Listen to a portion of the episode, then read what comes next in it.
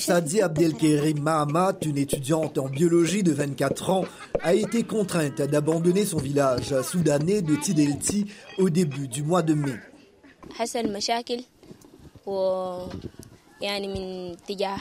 Il y avait un conflit entre la communauté arabe et la nôtre. En plus, il y a l'insécurité à cause des affrontements. On a traversé la frontière avec les enfants et toute la famille. On veut protéger les enfants. Ici au Tchad, nos proches tchadiens nous ont accueillis et hébergés chez eux, partageant la nourriture et tout le confort avec nous.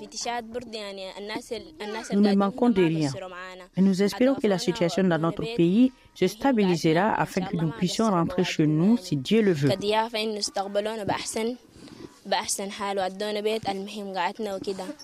C'est le Tchadien Yacoub Mahamat Abdelkerim, un parent éloigné de 44 ans, qui les a accueillis, de même que dix autres familles, dans son village de Koufron, où l'un des nombreux camps de réfugiés de fortune a vu le jour.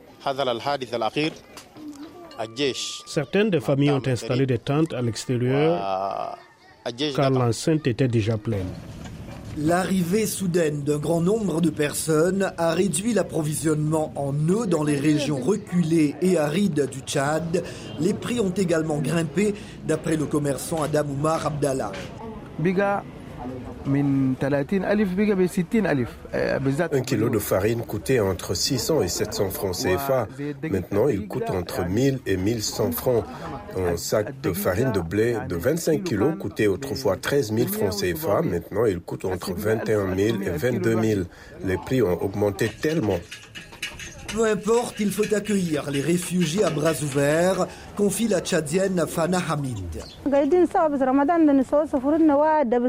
Quand un proche a besoin d'aide pendant cette période difficile, nous ne pouvons pas l'abandonner. Des réfugiés viennent chercher de l'eau chez nous parce qu'ils n'ont pas les moyens d'en acheter. Et les réfugiés comme Kaltouma Abdirahman en sont reconnaissants.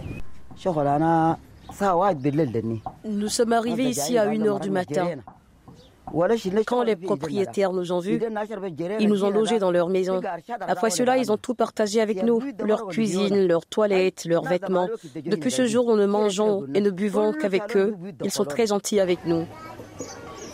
Avant le début de la guerre au Soudan, le Tchad, confronté à une pénurie alimentaire aiguë, accueillait déjà plus d'un demi-million de réfugiés des États voisins en proie au conflit.